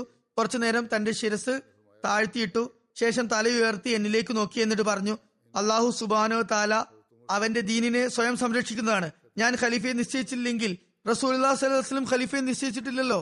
ഇനി ഞാൻ ഖലീഫയെ നിശ്ചയിച്ചാൽ തന്നെ ഹജറത് അബൂബക്കർ ഖലീഫയെ നിശ്ചയിച്ച വ്യക്തിയായിരുന്നില്ലേ അപ്പോൾ ഇബിനു ഉമർ പറഞ്ഞു ഹജറത് ഉമറിന്റെ മകൻ പറഞ്ഞു അള്ളാഹു ആണ് ഹജറത് ഉമർ റഹ്ലാൻഹു റസൂൽ കരീം സല്ലാ അലൈഹി സ്വലമിയെയും ഹജരത് അബൂബക്കർ സിദ്ദീഖ് റഹ്ലാനിനെയും കുറിച്ച് ഒരുമിച്ച് പറഞ്ഞപ്പോൾ എനിക്ക് ഒരു കാര്യം മനസ്സിലായി. കാരണം അദ്ദേഹം ആരെയും റസൂല്ലാ സല്ലാ അലൈഹി സ്വലമിക്ക് തുല്യമായി കൽപ്പിക്കുന്ന വ്യക്തിയല്ല. അതുകൊണ്ട് തന്നെ ആരെയെങ്കിലും ഖലീഫയെ നിശ്ചയിക്കാനും പോകുന്നില്ല. ഹസത് മിസ്വർ ബിൻ മഹ്റമ വിവരിക്കുന്നു ഹസത് ഉമർ അലാൻഹുവിന് പരിക്കേറ്റപ്പോൾ അദ്ദേഹം വേദന കൊണ്ട് അസ്വസ്ഥനാകാൻ തുടങ്ങി. ഹസത്ത് ഇബിൻ അബ്ബാസ് അദ്ദേഹത്തെ സമാശ്വസിപ്പിക്കാനായി ചില കാര്യങ്ങൾ പറഞ്ഞു. പറഞ്ഞു അമീറുൽ മൊമിനീൻ താങ്കൾ റസൂലുല്ലാ സല്ലാ അലൈഹി സ്വലമയുടെ സഹവാസം ലഭിച്ച വ്യക്തിയാണ് സഹാബിയാണ്. താങ്കൾ വളരെ നില നല്ല നിലയിൽ തിരുനബിയുടെ കൂടെ നിലകൊണ്ടു. അതുപോലെ താങ്കളിൽ തൃപ്തിപ്പെട്ട നിലയിലാണ് റസൂൽ കരീം സല്ലാസ്ലം ഈ ലോകത്തോട് വിട വാങ്ങിയത്. അതുപോലെ ഹജരത് അബൂബക്കർ റലാഹു അനുഹിനോടൊപ്പവും താങ്കൾ ഉണ്ടായി വളരെ നല്ല നിലയിൽ അദ്ദേഹത്തോടൊപ്പം നിലകൊണ്ടു. അദ്ദേഹവും വിടവാങ്ങുമ്പോൾ താങ്കളിൽ തൃപ്തനായിരുന്നു. അതുപോലെ താങ്കൾ റസൂലുല്ലാ സല്ലാ വസ്ലമിന്റെ സഹാബാക്കളോടൊപ്പവും ഉണ്ടായി. വളരെ നല്ല നിലയിൽ അവരോടൊപ്പം നിലകൊണ്ടു. താങ്കൾ അവരെ വിട്ടു പോകുകയാണെങ്കിൽ അവരെല്ലാവരും താങ്കളിൽ തൃപ്തരായ നിലയിലായിരിക്കും അത് നടക്കുക. ഹജരത് ഉമർ അള്ളാനു പറഞ്ഞു റസൂൽ കരീം സല്ലാ അലൈഹി വസ്ലമിന്റെ സഹാബത്തും സുഹബത്തും സഹവാസവും അതുപോലെ തിരുനബിയുടെ സല്ലാസ്ലമിയുടെ പ്രീതിയും എനിക്ക് ലഭിച്ചെന്ന് താങ്കൾ പറഞ്ഞല്ലോ. അതെല്ലാം അള്ളാഹുവിന്റെ മഹത്തായ ഔദാര്യം നിമിത്തം മാത്രമാണ്. അതുപോലെ ഹജരത്ത് അബൂബക്കറിനോടൊപ്പമുള്ള എന്റെ സോബത്തിനെ കുറിച്ചും അദ്ദേഹത്തിന് എനിക്ക് മേലുണ്ടായ പ്രീതിയെക്കുറിച്ചും താങ്കൾ അനുസ്മരിച്ചല്ലോ. അതും അള്ളാഹുവിന്റെ എനിക്ക് മേലുള്ള മഹത്തായ ഔദാര്യം ഒന്ന് മാത്രമാണ്. നിങ്ങൾ എനിക്ക് ഇപ്പോൾ കാണുന്ന ഈ ആവലാതി ഉണ്ടല്ലോ. അത് നിങ്ങളെക്കുറിച്ചും നിങ്ങളോടൊപ്പമുള്ള മറ്റുള്ളവരെ കുറിച്ചുമുള്ളതാണ് അതായത് എനിക്ക് എന്നെ കുറിച്ച് ഒരു ആവലാതിയുമില്ല. ഞാൻ അസ്വസ്ഥനാകുന്ന എന്നെ കുറിച്ചല്ല മറിച്ച് നിങ്ങളെ കുറിച്ചും നിങ്ങളുടെ കൂട്ടുകാരെ കുറിച്ചുമാണ് അള്ളാഹു ആണ് എന്റെ പക്കൽ ഈ ഭൂമി നിറയെ നിറയുന്ന വിധത്തിൽ സ്വർണമുണ്ടായാലും ശരി അതെല്ലാം തന്നെ ഞാൻ ദൈവശിക്ഷയിൽ നിന്നും രക്ഷപ്പെടാൻ വേണ്ടി വിധിയായി നൽകുന്നതായിരിക്കും. പ്രായശ്ചിത്തമായി നൽകുന്നതായിരിക്കും. കാരണം ഞാൻ ദൈവശിക്ഷ കാണാൻ ഒരിക്കലും ആഗ്രഹിക്കുന്നില്ല. ഹജരത് മുസ്ലിമോദ് റലാൻഹു വലയുബദ്ദിൽ അന്നഹും മിംബൌദി ഖൗഫിയും അംന എന്ന ആയത്തിനെ വ്യാഖ്യാനിച്ചു കൊണ്ട് പറയുന്നു ഖലീഫമാർക്ക് ഭയം ഉളവാകും വിധം ഒരു അത്യാപത്തും വന്നു ചേർന്നിട്ടില്ല. അങ്ങനെ വല്ലതും വന്നാൽ തന്നെ അള്ളാഹു അതിന് സമാധാനത്തിലേക്ക് പരിവർത്തനം ചെയ്തിട്ടുമുണ്ട്. ഹജറത് ഉമർ റഹ്ലാനു ഷഹീദായെന്ന കാര്യത്തിൽ ആർക്കും സംശയമില്ല. എന്നാൽ ആ സംഭവങ്ങളൊക്കെ പരിശോധിക്കുകയാണെങ്കിൽ ഹജറത് ഉമർ റഹ്ലാനുവിന് ഷഹാദത്തിനെ കുറിച്ച് യാതൊരു ഭയവും സങ്കോചവും ഉണ്ടായിരുന്നില്ലെന്ന് നമുക്ക് മനസ്സിലാക്കാം. മാത്രവുമല്ല അള്ളാഹുവെ എനിക്ക് ഷഹാദത്ത് നൽകണമേ മദീനിൽ വെച്ച് തന്നെ എന്റെ ഷഹാദത്ത് ഉണ്ടാകണമേ എന്ന് നിരന്തരം ദ്വായും ചെയ്തത് ആയി നമുക്ക് കാണാം. അതുകൊണ്ട് തന്നെ ഏതൊരു വ്യക്തിയാണോ തന്റെ ജീവിതത്തിൽ ഉടനീളം എനിക്ക് മദീനയിൽ വെച്ച് തന്നെ ഷാദത്ത് നൽകണമേ എന്ന് അള്ളാഹുവിനോട് പ്രാർത്ഥിച്ചത് ആ വ്യക്തി ചെയ്തായാൽ തന്നെ ഒരു ഭയാവസ്ഥ അദ്ദേഹത്തിന് വന്നെന്നും അള്ളാഹു അതിനെ സമാധാനത്തിലേക്ക് മാറ്റിയില്ലെന്നും എങ്ങനെ ആർക്ക് പറയാൻ സാധിക്കും? നമുക്ക് അങ്ങനെ പറയാൻ സാധിക്കുമോ? തീർച്ചയായും ഹജത് ഉമർ ഷാദത്തിനെ കുറിച്ച് ഭയന്നിരുന്നെങ്കിൽ അതായിരുന്നു സ്ഥിതിയെങ്കിൽ അങ്ങനെയുള്ള അവസ്ഥയിൽ ഷാദത്ത് സംഭവിച്ചിരുന്നെങ്കിൽ അദ്ദേഹത്തിന്റെ ഭയത്തെ അള്ളാഹു സമാധാനത്തിലേക്ക് മാറ്റിയില്ല ആ ഭയത്തെ നീക്കിയില്ല എന്ന് നമുക്ക് വേണമെങ്കിൽ പറയാമായിരുന്നു. എന്നാൽ അദ്ദേഹം അള്ളാഹുവെ എനിക്ക് മദീനയിൽ വെച്ച് ഷാദത്ത് നൽകണമേ എന്ന് നിരന്തരം ദ്വാ ചെയ്ത വ്യക്തിയായിരുന്നു. അതുകൊണ്ട് തന്നെ അദ്ദേഹം തന്റെ ഷാദത്തിനെ കുറിച്ച് ഭയന്നിരുന്നു എന്ന് എങ്ങനെ പറയാൻ സാധിക്കും? അദ്ദേഹം ഷാദത്തിന് ഭയന്നിരുന്നില്ല എന്ന് മാത്രമല്ല അതിനുവേണ്ടി ദ്വായും ചെയ്തുകൊണ്ടിരുന്നു. അള്ളാഹു ആ ദ്വാ സ്വീകരിക്കുകയും ചെയ്തു. അതുകൊണ്ട് പ്രസ്തുത ആയത്തിന് കീഴിൽ അദ്ദേഹത്തിന് ഒരു ഭയവും മനസ്സിൽ അങ്കുരിച്ചിരുന്നില്ല എന്ന് വ്യക്തമാകുന്നുണ്ട്. ഈ ആയത്തിൽ നിന്നും ഞാൻ വിവരിച്ചതുപോലെ വ്യക്തമാകുന്നത് ഖലീഫമാർ ഏതെങ്കിലും കാര്യത്തെ കുറിച്ച് ഭയന്നിരുന്നെങ്കിൽ ആവലാതിപ്പെട്ടിരുന്നെങ്കിൽ അത് ഒരിക്കലും സംഭവിച്ചിരുന്നില്ല എന്നാണ്. അവരുടെ ഭയത്തെ സമാധാനത്തിലേക്ക് മാറ്റുമെന്നത് അള്ളാഹുവിന്റെ അവരോടുള്ള വാഗ്ദാനമാണ്. എന്നാൽ ഖലീഫ ഒരു കാര്യത്തെക്കുറിച്ച് ഭയക്കാതിരിക്കുകയും മറിച്ച് അതിനെ തന്റെ അന്തസ്സിനും പ്രൗഢിക്കും അതുപോലെ പദവികൾ ഉയർത്തുന്നതിനും കാരണവും ആയി കണക്കാക്കുന്ന നിലയിൽ അക്കാര്യത്തെ ഭയം എന്ന് പറയുന്നതും എന്നിട്ട് എന്തുകൊണ്ട് അതിനെ അള്ളാഹു സമാധാനത്തിലേക്ക് പരിവർത്തനം ചെയ്തില്ല എന്ന് ചോദിക്കുന്നതും എത്രത്തോളം നിരർത്ഥകവും അടിസ്ഥാനരഹിതവുമായ കാര്യമാണ്. ഇക്കാര്യം നല്ല പോലെ മനസ്സിലാക്കേണ്ടതുണ്ട്. ഹജ്രത് മുസ്ലിം മൗദുർ അള്ളാഹുനു പറയുന്നു ഹജ്രത് ഉമർ അള്ളാഹുവിന്റെ ഈ ദുവ ഞാൻ വായിച്ചപ്പോൾ എന്റെ മനസ്സിൽ ആദ്യം തോന്നിയത് ബാഹ്യമായ നിലയിൽ ഇതിന്റെ അർത്ഥം ശത്രു മദീനയിലേക്ക് കടന്നാക്രമണം നടത്തണമെന്നും ആ ആക്രമണം എത്രത്തോളം തീവ്രമാകണമെന്നാൽ എല്ലാ മുസ്ലിങ്ങളും അതോടെ നശിപ്പിക്കപ്പെടുകയും അങ്ങനെ മുസ്ലിങ്ങളുടെ ഖലീഫയുടെ അടുത്ത് ശത്രുക്കൾ എത്തി അദ്ദേഹത്തെ ഷഹീദാക്കുകയും ചെയ്യണമെന്നാണ്. എന്നാൽ അള്ളാഹു ഹജറത് ഉമർ അള്ളഹാന്റെ ദുവാ സ്വീകരിക്കുകയും ഇസ്ലാമിന്റെ അന്തസ് നിലനിർത്തുന്നതിനുള്ള സംവിധാനം ഒരുക്കുകയും ചെയ്തു. അതുകൊണ്ട് തന്നെ മദീനയ്ക്ക് മേൽ പുറത്തു നിന്നും ഒരു സൈനിക ആക്രമണം നടക്കാതെ അകത്തു നിന്നും തന്നെയുള്ള ഒരു ദുഷ്ടൻ അദ്ദേഹത്തെ കടാര കുത്തിയിറക്കി ഷെയ്ദാക്കിയാണ് ഉണ്ടായത്. അടിമകളെ സ്വതന്ത്രമാക്കുന്നതിനെ കുറിച്ചുള്ള ഇസ്ലാമിക അധ്യാപനങ്ങളെ ഹജരത്ത് ഉമർ അള്ളാഹുവിന്റെ ഷാദത്ത് സംഭവത്തെ ഉദ്ധരിച്ചുകൊണ്ട് ഹജരത്ത് മുസ്ലിം മൗദുർ അള്ളാഹു കാര്യകാരണ സഹിതം വിവരിക്കുന്നുണ്ട്. പറയുന്നു ആദ്യത്തെ കൽപ്പന ഇപ്രകാരമായിരുന്നു. നിങ്ങൾ ഔദാര്യം കാണിച്ചുകൊണ്ട് യാതൊരു മോചന ദ്രവ്യവും കൂടാതെ അടിമകൾ സ്വന്തമാക്കണം. വെറുതെ വിടണമെന്നാണ്. തുടർന്ന് പറഞ്ഞത് അങ്ങനെ നിങ്ങൾക്ക് ചെയ്യാൻ സാധിക്കുന്നില്ലെങ്കിൽ അവരോട് മോചന ദ്രവ്യം വാങ്ങിച്ച് സ്വാതന്ത്ര്യ മൂല്യം വാങ്ങിച്ച് സ്വതന്ത്രരാക്കുക. ഇനി ഏതെങ്കിലും അടിമക്ക് സ്വന്തം മോചന മൂല്യം നൽകാൻ ശക്തിയില്ലെങ്കിൽ അല്ലെങ്കിൽ അയാളുടെ ഭരണകൂടം അയാളുടെ കാര്യത്തിൽ താല്പര്യം കാണിക്കുന്നില്ലെങ്കിൽ അതായത് ഏത് പ്രദേശത്ത് നിന്നാണോ അയാൾ പിടികൂടപ്പെട്ടത് ഏത് ഭരണകൂടത്തിന്റെ പ്രതിയായിരുന്നു അയാൾ അയാളെ സ്വതന്ത്രനാക്കുന്ന കാര്യത്തിൽ ആ ഭരണകൂടം യാതൊരു താല്പര്യവും കാണിക്കുന്നില്ലെങ്കിൽ അതുപോലെ അയാളുടെ കുടുംബത്തിനും അയാളുടെ കാര്യത്തിൽ യാതൊരു ശ്രദ്ധയുമില്ലെങ്കിൽ അയാൾക്ക് നിങ്ങൾ നോട്ടീസ് നൽകുക മുൻകൂട്ടി അറിയിക്കുക എന്നിട്ട് അയാൾക്ക് മോചന ദ്രവ്യത്തിന്റെ ഗഡുക്കൾ നിശ്ചയിക്കുക അടവുകൾ നിശ്ചയിക്കുക.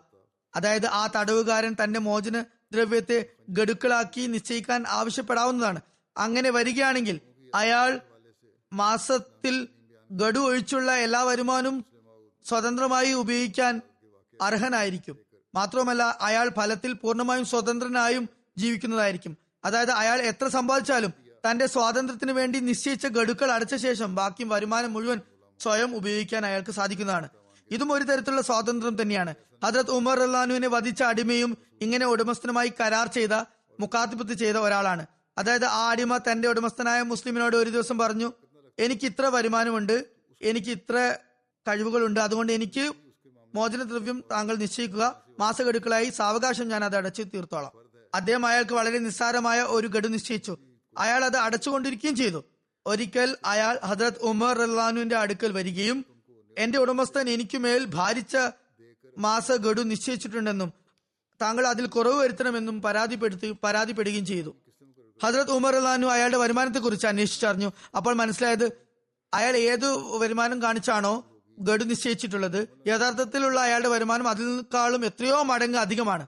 ഹദത്ത് ഉമർ അള്ളഹാനുവിന്റെ തീരുമാനം കണ്ടപ്പോൾ തീരുമാനം കേട്ടപ്പോൾ അയാൾക്ക് കോപം തോന്നി. ഹദത്ത് ഉമർ അള്ളഹാനു പറഞ്ഞു നിന്റെ വരുമാനം വെച്ച് നോക്കുമ്പോൾ നിനക്ക് നിശ്ചയിക്കപ്പെട്ട മാസ ഗഡു വളരെ നിസ്സാരമാണ്. അതിൽ നിന്ന് ഒരു കുറവും വരുത്താൻ സാധിക്കുന്നതല്ല. ആ വിധിയിൽ അയാൾ അതൃപ്തി പ്രകടിപ്പിക്കുകയും കോപം കൊണ്ട് അവിടെ നിന്ന് പോകുകയും ചെയ്തു. അയാൾ കരുതിയത് താൻ പേർഷ്യക്കാരനായതുകൊണ്ടാണ് എനിക്ക് അവഗണന ലഭിച്ചത് എന്നെ പരിഗണിക്കാതിരുന്നത്. എന്നാൽ എന്റെ ഉടമസ്ഥൻ അറബി ആയതുകൊണ്ട് അയാൾക്ക് മുൻഗണന ലഭിച്ചിരിക്കുന്നു എന്നാണ്. അങ്ങനെ ദേഷ്യത്തിന് പുറത്ത് അയാൾ രണ്ടാമത്തെ ദിവസം തന്നെ ഹജത് ഉമർ റഹ്ലാനുവിനെ കടാര കൊണ്ട് ആക്രമിക്കുകയും ആ പരിക്കുകൾ നിമിത്തം അദ്ദേഹം ഷഹീദാകുകയും ചെയ്തു.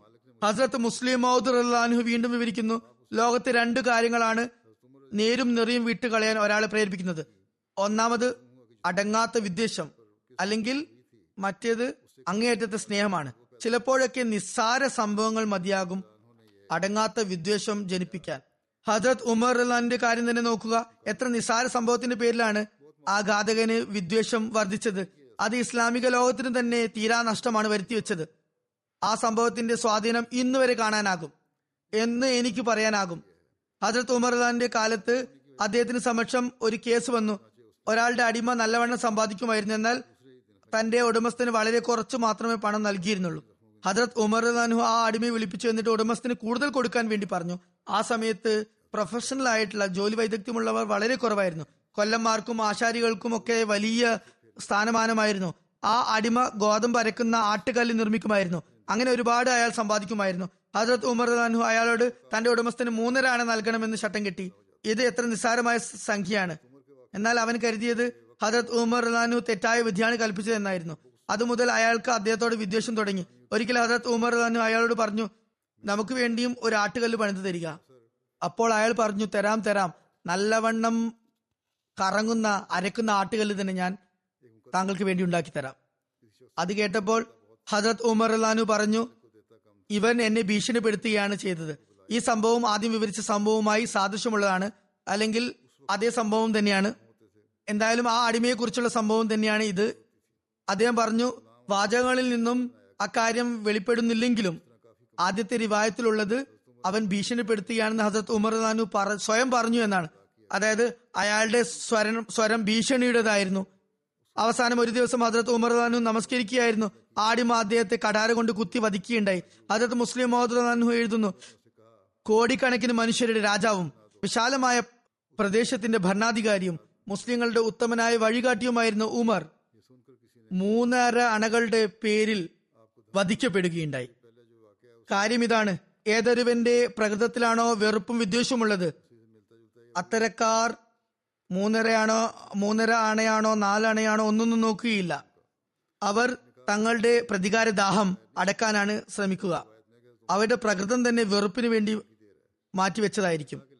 ആ അവസ്ഥയിൽ തനിക്ക് തനിക്കോ മറ്റുള്ളവർക്കോ അത് കാരണം എന്ത് പരിണിത ഫലമാണ് ഉണ്ടാകുക എന്നും അത്തരക്കാർ ചിന്തിക്കുകയില്ല. ഹജ്രത് ഉമർ ലാനിനെ കൊല ചെയ്തവനോട് എന്തിനാണ് ഈ മഹാദ്രോഹം ചെയ്തത് ഈ കുറ്റകൃത്യം ചെയ്തത് എന്ന് ചോദിച്ചപ്പോൾ അയാൾ പറഞ്ഞു എനിക്കെതിരെ തീരുമാനം എടുക്കപ്പെട്ടു. അതിന്റെ പ്രതികാരമാണ് ഞാൻ വീട്ടിയിരിക്കുന്നത്. എന്നാണ്. ഇങ്ങനെ അയാൾ പറഞ്ഞതായിട്ടുള്ള വിശദീകരണം ആദ്യം നിവേദനം ഉദ്ധരിച്ചപ്പോൾ പറഞ്ഞിട്ടില്ല. ചിലപ്പോൾ പിടികൂടിയ സമയത്ത് കുറച്ച് സമയം ലഭിച്ചിരിക്കാം. ആ സമയത്ത് ആരെങ്കിലും ചോദിച്ചപ്പോൾ അയാൾ ഈ മറുപടി പറഞ്ഞതാകാം. അതിനുശേഷമായിരിക്കാം ആത്മഹത്യ ചെയ്തതും. ഹസ്രത് മുസ്ലിം റഹ്ലാനു പറയുന്നു ഞാൻ വേദനാജനകമായി ഈ സംഭവം വിവരിച്ചുകൊണ്ട് പറയുകയാണ് ഇസ്ലാമിൽ ഇപ്പോഴും അതിന്റെ പ്രഭാവം നിഴലിക്കുന്നുണ്ട്. അത് ഇപ്രകാരമാണ്. മരണം രംഗബോധമില്ലാത്ത കോമാളിയാണ്. എപ്പോഴും സംഭവിക്കാവുന്നതാണ്. എന്നാൽ ആരോഗ്യവും ശാരീരിക ബലവും ഉള്ളപ്പോൾ ആരും തന്നെ മരണത്തെക്കുറിച്ച് ചിന്തിക്കുന്നതല്ല. എന്നാൽ ആരോഗ്യം ക്ഷയിച്ചുകൊണ്ടിരിക്കുമ്പോൾ അതുപോലെ കഴിവുകളും ശേഷികളും കുറഞ്ഞു കുറഞ്ഞു വരുമ്പോൾ ജനങ്ങൾ സ്വയം തന്നെ ഭാവി സംവിധാനങ്ങളെക്കുറിച്ച് ചിന്തിക്കുന്നു മരണത്തെക്കുറിച്ച് ബോധമുള്ളവരാകുന്നു. ആരും അങ്ങോട്ടും ഇങ്ങോട്ടും ഇത്തരം കാര്യങ്ങൾ സംസാരിച്ചിട്ടില്ലെങ്കിൽ കൂടി വരാനിരിക്കുന്ന സംഭവത്തെക്കുറിച്ച് ഭാവിയിലെ സംവിധാനത്തെക്കുറിച്ച് അവർ ചിന്തിക്കാൻ പ്രേരകമാകുന്ന ഒരു അവസ്ഥ അവരിൽ സംജാതമാകുന്നു.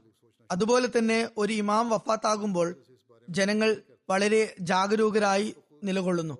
ഹജത് ഉമർ അള്ളാഹു ശാരീരികമായി ശക്തനായിരുന്നു. അദ്ദേഹത്തിന് അറുപത്തിമൂന്ന് വയസ്സായിരുന്നിട്ട് കൂടി ശക്തിക്ക് യാതൊരു കുറവും ഉണ്ടായിരുന്നില്ല. എങ്കിലും സാബകളുടെ മനസ്സിൽ അദ്ദേഹം ഉടൻ അവരിൽ നിന്നും വിട്ടുപോകും വേർപെടും എന്ന് ഒരിക്കലും ഉണ്ടായിരുന്നില്ല. അത് കാരണം അവർ ഭാവിയിലെ സംവിധാനങ്ങളെ കുറിച്ച് തീർത്തും അശ്രദ്ധരായിരുന്നു. അപ്പോഴാണ് പെ- പൊടുന്നനെ ഹജത് ഉമറിന്റെ വഫാത്ത് സംഭവിച്ചത്. അങ്ങനെ ഒരു അത്യാപത്ത് വന്നു ചേർന്നത്. ആ സമയം ജമാഅത്ത് വേറെ ഇമാമിനെ സ്വീകരിക്കാൻ മാനസികമായി തയ്യാറായിരിക്കുകയില്ല. അങ്ങനെ ഒരു മാനസികമായ തയ്യാറെടുപ്പ് ഇല്ലാത്തതിനാൽ ഹജറത്ത് ഉസ്മാൻ റല്ലാനോട് ഉണ്ടാവേണ്ടിയിരുന്ന ഒരു ബന്ധം അവർക്ക് ഉണ്ടായില്ല. അത് കാരണം ഇസ്ലാമിന്റെ അവസ്ഥ വളരെ ദുർബലമായി. അങ്ങനെ ഹജറത്ത് അലി റല്ലാന്റെ കാലത്ത് അതിനേക്കാളും ശോചനീയ അവസ്ഥ ഇസ്ലാമിൽ ഉണ്ടാകുകയുണ്ടായി. ഇതും പിന്നീടുണ്ടായ കലാപങ്ങൾക്കും കുഴപ്പങ്ങൾക്കും കാരണമാണ് എന്നാണ് അദ്ദേഹം അഭിപ്രായപ്പെടുന്നത്. ഫിത്തിനിയും ഫസാദും ഉണ്ടാകുന്ന സാഹചര്യത്തിൽ കുറച്ചുപേർ നമസ്കാര സമയത്ത് സുരക്ഷയ്ക്കായി നിൽക്കേണ്ടതും അനിവാര്യമാണ്. ഇതും ഹജ്രത്ത് മുസ്ലിം മൗദ് അള്ളാൻഹു പറഞ്ഞ കാര്യമാണ്. ഇതുമായി ബന്ധപ്പെട്ട് ഹജ്രത്ത് മുസ്ലിം മൗദ് അള്ളാൻഹു ഹജ്രത്ത് ഉമർ അള്ളാന്റെ ഷഹാദത്ത് സംഭവം വിവരിക്കുകയുണ്ടായി. പറയുകയുണ്ടായി. വിശുദ്ധ ഖുറാന്റെ വ്യക്തമായ കൽപ്പനയാണ് സുരക്ഷയ്ക്കായി മുസ്ലിങ്ങളിൽ മുസ്ലിങ്ങളിൽ പകുതി ഭാഗം നിലകൊള്ളേണ്ടതാണ്. ഇത് യുദ്ധാവസരത്തിലുള്ള കാര്യമാണെങ്കിലും കൽപ്പനയാണെങ്കിൽ കൂടി ഒരു ജമാത്തിന്റെ സുരക്ഷയ്ക്കായും ഇങ്ങനെ ചെയ്യേണ്ടത് അനിവാര്യമാണ്. എന്നാൽ അത് യുദ്ധത്തിന്റെ കാര്യം മാത്രമാണെന്ന് പറഞ്ഞുകൊണ്ട് ചെറിയ ഫിത്തനകളെ തടയുവാൻ കുറച്ചുപേരെ നമസ്കാര സമയത്ത് സംരക്ഷണത്തിനായി നിർത്തിയാൽ അത് ആക്ഷേപാർഹമായ കാര്യമാകുന്നില്ല. എന്ന് മാത്രമല്ല ഇത് ഒരു നിർബന്ധ കാര്യമായി മാറുകയുള്ളൂ. ഇതെങ്ങനെയാണ് ചെയ്യേണ്ടത് എന്നും വ്യവസ്ഥ ഉണ്ടാകേണ്ടതാണ് പറയുന്നു യുദ്ധാവസരത്തിൽ ആയിരത്തിൽ നിന്നും അഞ്ഞൂറ് പേരെ സുരക്ഷയ്ക്കായി വെക്കാം വെക്കാമെങ്കിൽ ചെറിയ ആക്രമണങ്ങളുടെ സന്ദർഭത്തിൽ അപകടങ്ങളുടെ സന്ദർഭത്തിൽ ആയിരത്തിൽ നിന്ന് അഞ്ചു പത്ത് പേരെ സുരക്ഷയ്ക്കായി വെക്കാൻ പാടില്ലേ? ആക്രമണങ്ങൾ നടക്കുമെന്ന് ഉറപ്പുള്ള കാര്യമല്ല എന്ന് പറയുന്നത് വ്യർത്ഥമായ കാര്യമാണ്. ഹജറത് ഉമർ റഹ്ലാനുവിന് എന്താണ് സംഭവിച്ചത് എന്ന് നോക്കുക. അദ്ദേഹം നമസ്കരിക്കുകയായിരുന്നല്ലോ. മുസ്ലിങ്ങൾ നമസ്കാരത്തിലായിരുന്നു. അവർ നമസ്കാരത്തിൽ വ്യാപൃതരായിരുന്നു. ഒരു ദുഷ്പ്രകൃതനായ വ്യക്തി അവസരം പാർത്തിരിക്കുകയായിരുന്നു. ഇത് തന്നെ പറ്റിയ സമയമെന്ന് അയാൾ മനസ്സിലാക്കി മുന്നോട്ട് വന്ന് കഠാര കൊണ്ട് വെട്ടി പരിക്കേൽപ്പിച്ചു. ഈ സംഭവത്തിന് ശേഷവും ആരെങ്കിലും നമസ്കാരത്തിന്റെ സമയത്ത് സുരക്ഷ ഏർപ്പെടുത്തുന്നത് നമസ്കാരത്തിന്റെ നിബന്ധ ഷറായത്തിനും നിബന്ധനകൾക്കും അതുപോലെ നമസ്കാരത്തിന്റെ അദബിനും എതിരാണെന്ന് പറയുകയാണെങ്കിൽ അത്തരം ആളുകൾ തങ്ങളുടെ ബുദ്ധിശൂന്യത എത്രമാത്രം ഉണ്ടെന്ന് വെളിപ്പെടുത്തുക മാത്രമാണ് ചെയ്യുന്നത്. അത്തരക്കാരുടെ ഉദാഹരണം എന്നത് ഒരു ബുദ്ധിശൂന്യനായ വ്യക്തിയെ പോലെയാണ്. അതായത് ഒരാൾ യുദ്ധത്തിൽ പങ്കെടുക്കുകയാണ്. അയാൾക്ക് യുദ്ധവേളയിൽ അമ്പേൽക്കുന്നു. അത് കാരണം രക്തം ഒഴുകാൻ തുടങ്ങുന്നു. അപ്പോൾ അയാൾ യുദ്ധമൈതാനത്തിൽ നിന്നും ഓടി രക്ഷപ്പെടുന്നു. രക്തം തുടച്ചുകൊണ്ട് പറയുന്നു അള്ളാഹു എനിക്ക് അമ്പേറ്റു എന്ന കാര്യം ഒരു സ്വപ്നമായി മാത്രം മാറണമേ.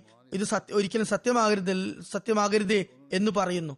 അത്തരം ഒരു ബുദ്ധിശൂന്യന്റെ ഉദാഹരണമാണ് ഇത്തരം സംസാരിക്കുന്നവരുടേത്. ചരിത്രത്തിൽ നിന്നും ഇതും സ്ഥാപിതമാണ്. അതായത് സഹാബാക്കൾ ഒരിക്കൽ സുരക്ഷയ്ക്കായുള്ള സംവിധാനം ഏർപ്പെടുത്താതിരുന്നതിനാൽ അവർക്ക് വലിയ വലിയ ബുദ്ധിമുട്ട് നേരിടേണ്ടി വന്നു. ഹജത് അമറുബിൻ ആസ് ഈജിപ്ത് ജയിച്ചെടുക്കാൻ പോയപ്പോൾ അദ്ദേഹം പ്രദേശത്തെ ജയിച്ചടക്കി. അതിനുശേഷം അദ്ദേഹം നമസ്കരിപ്പിക്കുമ്പോൾ സുരക്ഷ ഏർപ്പെടുത്തിയിരുന്നില്ല. ശത്രുക്കൾ മുസ്ലിങ്ങൾ അസുരക്ഷിതാവസ്ഥയിലാണ് എന്ന് അതുപോലെ അപൂർണമായ അസത്തിലാണെന്ന് കണ്ടപ്പോൾ അവർ ഒരു ദിവസം നിശ്ചയിച്ചു കുറച്ച് ആയുധധാരികളായ മുസ്കളെ കൊണ്ടുവന്ന് മുസ്ലിങ്ങൾ സുജൂതിലായ സന്ദർഭത്തിൽ അവിടെ വന്നു. അവരെത്തിയ ഉടൻ വാളുകൊണ്ട് മുസ്ലിങ്ങളുടെ തല വെട്ടാൻ തുടങ്ങി. ചരിത്രത്തിൽ രേഖപ്പെട്ടിട്ടുള്ളത് അനേക സാബകൾ ആ ദിവസം വധിക്കപ്പെടുകയോ പരിക്കേൽപ്പിക്കപ്പെടുകയോ ചെയ്തു എന്നാണ്.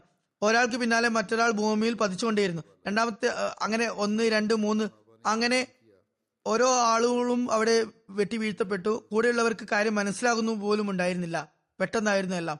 അങ്ങനെ വലിയ നഷ്ടമാണ് സൈന്യത്തിന് സംഭവിച്ചത്. അതത് ഉമർ ലാനുവിന് ഈ കാര്യം അറിഞ്ഞപ്പോൾ അദ്ദേഹം അവരെ കുറെ ശകാരിച്ചു. എന്നിട്ട് പറഞ്ഞു സുരക്ഷയ്ക്കുള്ള ഏർപ്പാട് ചെയ്യണമെന്ന് നിങ്ങൾക്ക് അറിയില്ലേ എന്നാൽ അതത് ഉമറിന് എങ്ങനെ അറിയാനായിരുന്നു? അതായത് മദീനയിലും അദ്ദേഹത്തിന് ഇതേ അവസ്ഥ തന്നെ നേരിടേണ്ടി വരുമെന്ന്. ഈ സംഭവത്തിന് ശേഷം സാബാക്കൾ നമസ്കാര സമയത്ത് സുരക്ഷയ്ക്കായി ആർ ഏർപ്പാട് ചെയ്യുമായിരുന്നു. ഹജത് ഉമർലാന്റെ കടത്തെക്കുറിച്ച് ഇതിനു മുമ്പും ഞാൻ വിവരിച്ചതാണ്. അദ്ദേഹം ആരാഞ്ഞു തന്റെ മകനോട് കടത്തെക്കുറിച്ച് കൂടുതൽ കാര്യങ്ങൾ ഇതേക്കുറിച്ച് ഞാൻ പറയാം. അബ്ദുല്ല ബിൻ ഉമറിനോട് പറഞ്ഞു എന്റെ കടം എത്രയുണ്ട്? എന്ന് നോക്കുക. കണക്ക് കൂട്ടിയപ്പോൾ എൺപത്തി ആറായിരം ദർഹം ഉണ്ടായിരുന്നെന്ന് മനസ്സിലായി. അപ്പോൾ അദ്ദേഹം പറഞ്ഞു അല്ലേ അബ്ദുള്ള ഉമറിന്റെ കുടുംബ സ്വത്ത് അതിന് മതിയാകുമെങ്കിൽ അതിൽ നിന്നും ഈ കടം വീട്ടുക. ഇനി അവരുടെ സമ്പത്തും അതിന് തികയുന്നില്ലെങ്കിൽ ബനു അദീബിൻ കാബിനോട് ചോദിക്കുക.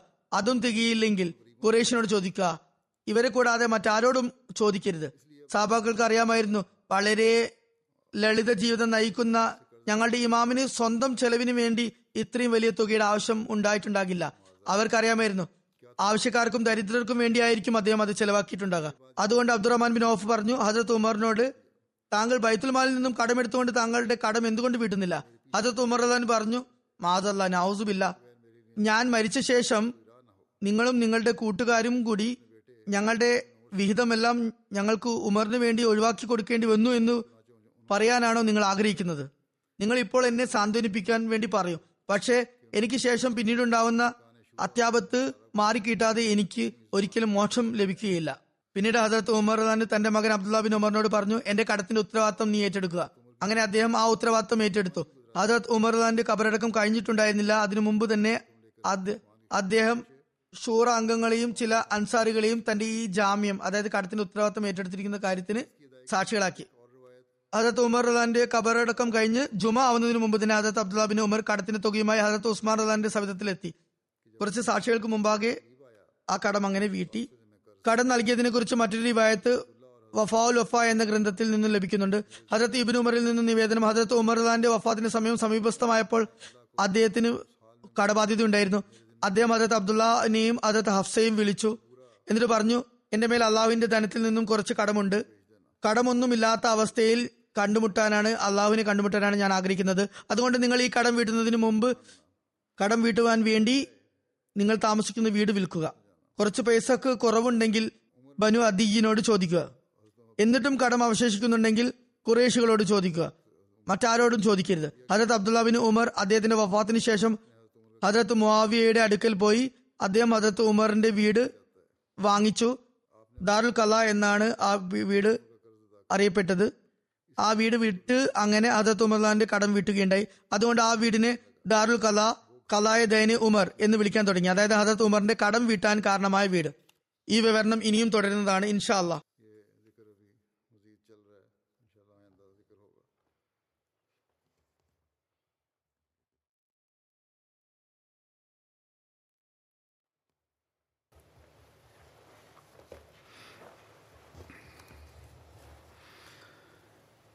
الحمد لله الحمد لله نحمده ونستعينه ونستغفره ونؤمن به ونتوكل عليه ونعوذ بالله من شرور أنفسنا ومن سيئات أعمالنا. من يهده الله فلا مضل له ومن يضلل فلا هادي له. ونشهد أن لا إله إلا الله وحده. ونشهد أن محمدا عبده ورسوله. عباد الله رحمكم الله. إن الله يأمر بالعدل واللسان وإيتاء ذي القربى وينهى عن الفحشاء والمنكر والبغي يعظكم لعلكم تذكرون. اذكروا الله يذكركم وادعوه يستجب لكم ولذكر الله أكبر.